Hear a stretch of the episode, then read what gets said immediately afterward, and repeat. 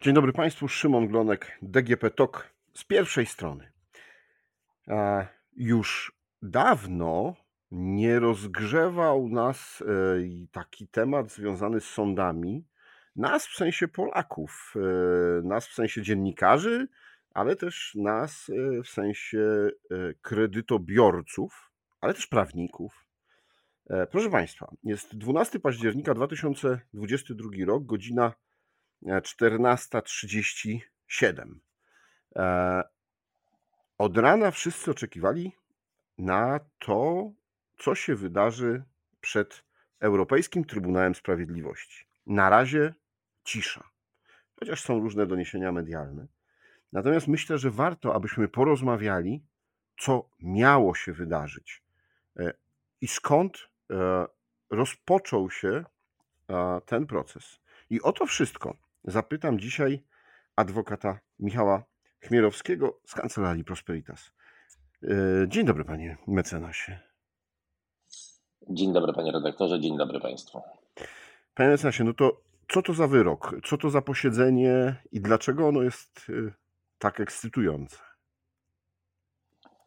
E, panie redaktorze, Trybunał Sprawiedliwości Unii Europejskiej dzisiaj miał się zajmować i zajmował prawdopodobnie lecz bez końcowego orzeczenia problematyką bardzo istotną, przede wszystkim ze względu na wszystkich wszelkich kredytobiorców, którzy zaciągnęli kredyty waloryzowane do waluty obcej w Polsce podczas akcji kredytowej z lat 2006, 2008, 2009.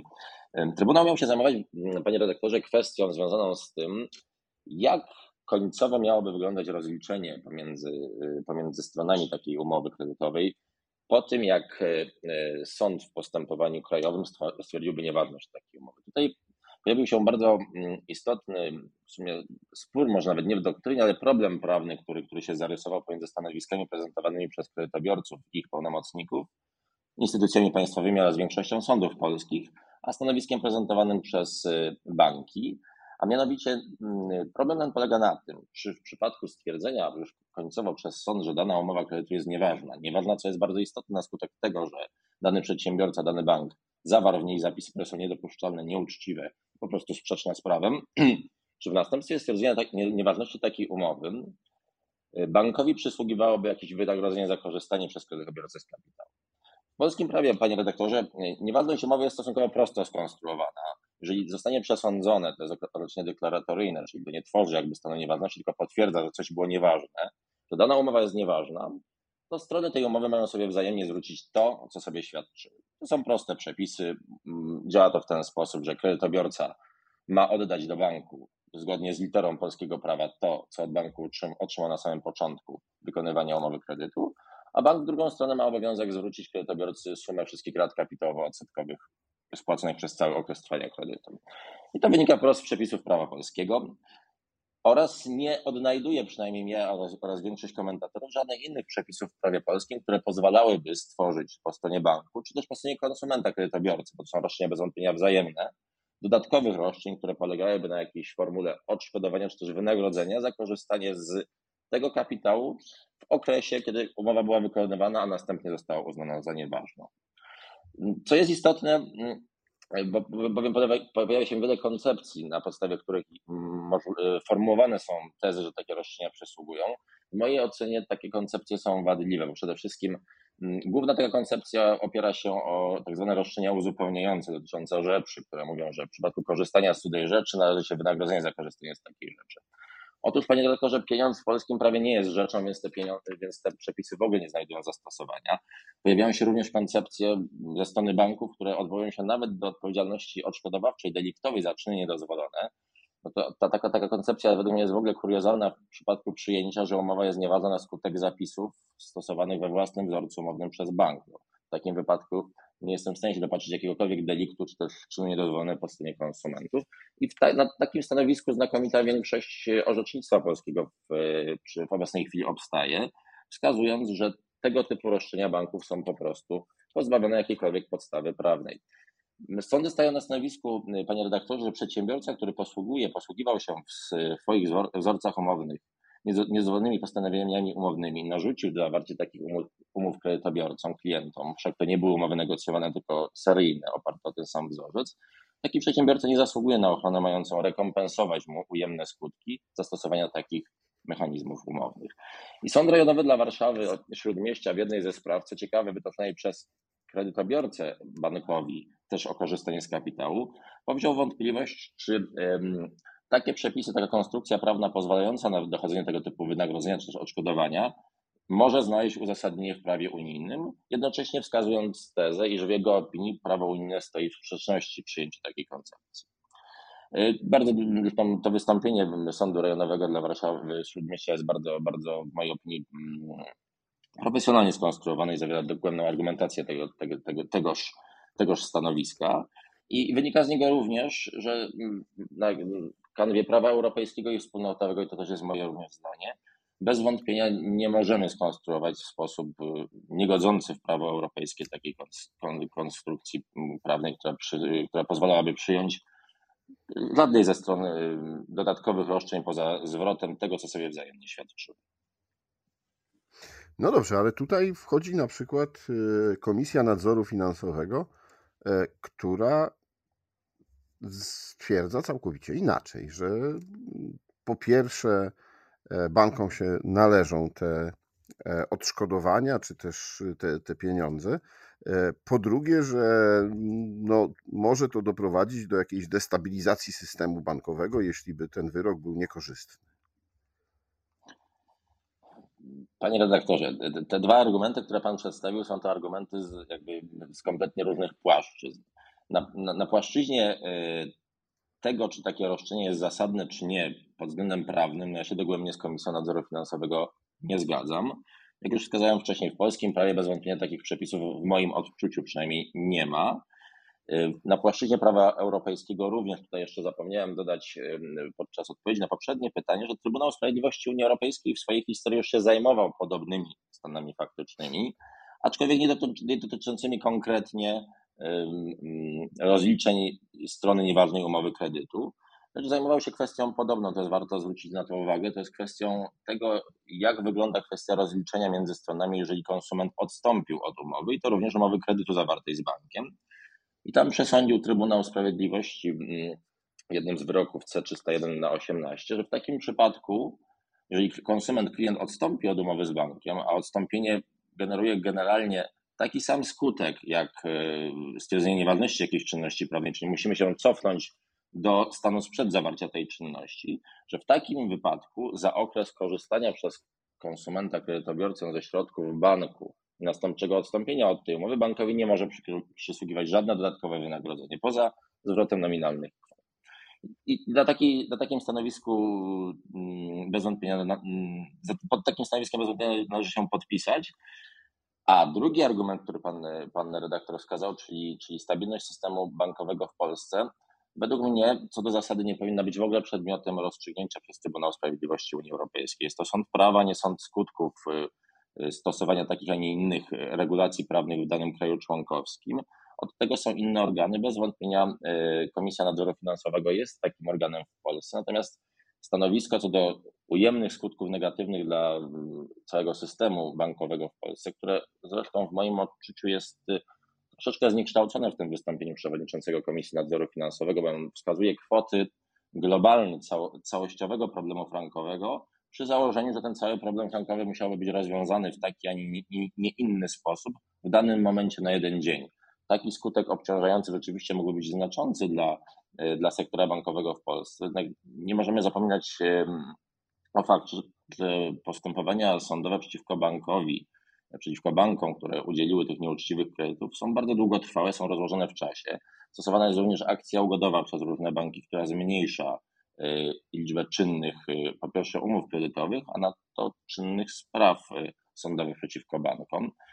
I bez wątpienia regulator tutaj w postaci Komisji Nadzoru Finansowego ma prawo do swojego zdania, lecz w moim odczuciu nie powinno ono wpływać na treść orzeczenia Sądu Europejskiego, który wszak ma badać zgodność z prawem takich, a nie innych działań, a nie ich skutki finansowe. No dobrze, ale ja jednak może trochę dopytam o te skutki e, już ewentualnego wyroku. Wiem, że prawnicy nie lubią, co by było, gdyby, E, bo badacie stan faktyczny i, i, i tym się zajmujecie, ale e, jeśli dojdzie do tego wyroku i będzie on korzystny dla kredytobiorców, czyli będzie mowa w wyroku, że nie należą się żadne dodatkowe pieniądze ani jednej, ani drugiej stronie. Po prostu trzeba oddać, tak jak Pan powiedział, e, to e, i jedna i druga strona musi się e, rozliczyć z tego, co miała i tyle. Jakie to będzie miało skutki prawne? Co to będzie oznaczało dla kredytobiorców, a co dla banków? Panie redaktorze, takie rozstrzygnięcie, jak pan zarysował, będzie w mojej opinii odzwierciedleniem polskich przepisów prawa, które aktualnie obowiązują. Y, więc będzie w pełni zgodne z, zgodne z prawem i takiego y, rozstrzygnięcia, szczerze mówiąc, oczekuję.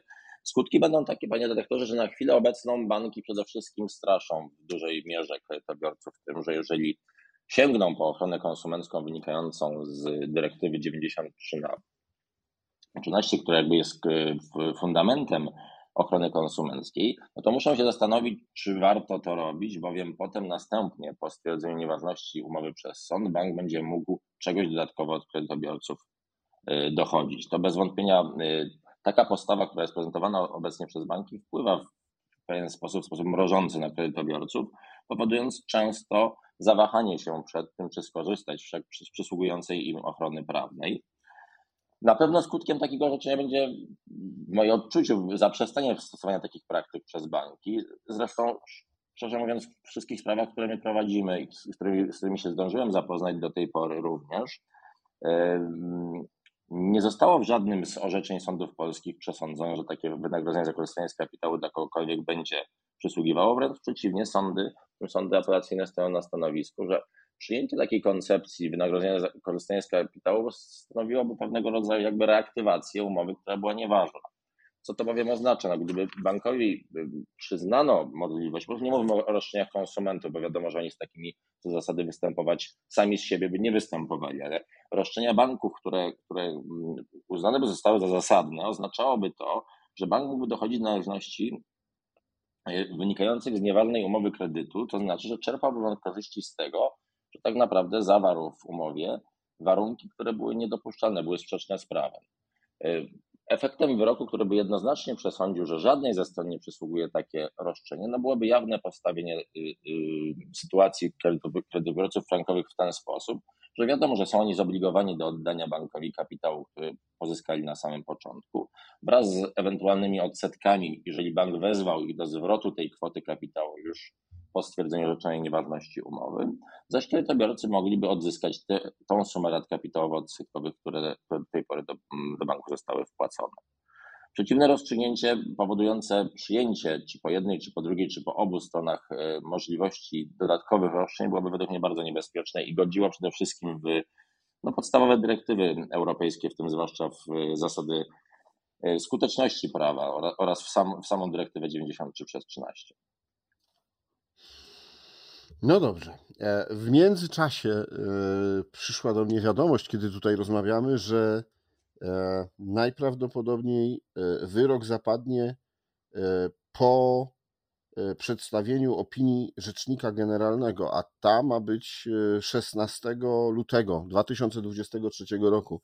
Czyli jak widać, no, jeszcze i banki, i kredytobiorcy będą musieli długo poczekać na, na ten wyrok i na ostateczne rozstrzygnięcie, e, no to powiedzmy, co to oznacza, czyli takie, takie zawieszenie. E, czy to oznacza, że kredytobiorcy mm, powinni się wstrzymać, poczekać? Czy to oznacza, że powinni normalnie procedować i, i na razie po prostu czekać? Powiem tak, panie dyrektorze. No w mojej opinii nie oznacza nic dobrego, bo to orzeczenie powinno zapaść szybko i, i wydaje mi się, że ono jest kluczowe dla, dla uporządkowania całego problemu kwestii kredytów frankowych w Polsce. I pragnę zwrócić uwagę jeszcze dodatkowo na jedną kwestię, bo tą problematyką nie zajmuje się tylko Trybunał Sprawiedliwości Unii Europejskiej, ale również Polski Sąd Najwyższy. Przypomnę, że już dawno temu miała być podjęta uchwała z inicjatywy pani pierwszej prezes Sądu Najwyższego do, do sygnatury 3CZP 11 za 21. poruszająca innymi również kwestie, kwestie wynagrodzenia za korzystanie z kapitału. Ta, ta, ta uchwała, jak wiemy, nie została już przez dłuższy okres czasu podjęta i nie wiadomo kiedy zostanie podjęta. To wszystko powoduje, że mamy pewien stan niepewności prawnej. Przede wszystkim w takim zakresie, że kredytobiorcy mają wątpliwość, czy właśnie po sięgnięciu z po, po skorzystaniu z ochrony prawnej gwarantowanej przez przepisy prawa unijnego na banki nie będą ich straszyć jakimiś innymi powództwami, a również nawet takie powództwa są przeciwko kredytobiorcom wytaczane. Jednak należy podkreślić, że bez wątpienia kredytobiorcy powinni korzystać ze swoich praw, które im przysługują. E, tak jak wskazałem na początku, sądy polskie stanęły jednoznacznie w tym zakresie po stronie kredytobiorców. Znakomita większość orzeczeń w sprawach frankowych jest korzystna dla kredytobiorców. Nasz kancelarii to sięga 97% wszystkich orzeczeń. Zaś po stronie drugiej, czyli po stronie ewentualnych roszczeń banków, no, przynajmniej nie odnotowaliśmy żadnego prawomocnego rozstrzygnięcia, które by takie, a nie inne wynagrodzenie na rzecz banku przesądzało. Tutaj należy również pamiętać o tym, że no, czas postępowania jest istotny. To jest również związane, panie redaktorze, z narastającą jedno, jednak liczba, liczbą spraw yy, yy, dotyczących kredytów waloryzowanych przed polskimi sądami, co powoduje w perspektywie również wydłużenie tych postępowań.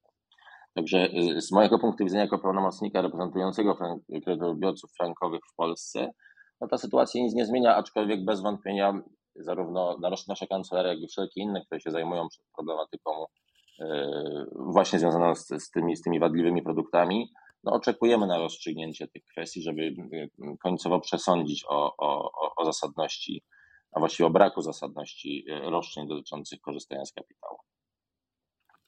Panie mecenasie, serdecznie dziękuję panu za to wyjaśnienie i przybliżenie tej sprawy, bo myślę, że też wielu zainteresowanych mogło pogłębić swoją wiedzę, jak to wygląda. E, moim i Państwa gościem był adwokat Michał Chmielowski z kancelarii Prosperitas, a to było DGP Talk z pierwszej strony. Rozmawiał Szymon Glonek. Do usłyszenia. Dziękuję bardzo, do widzenia.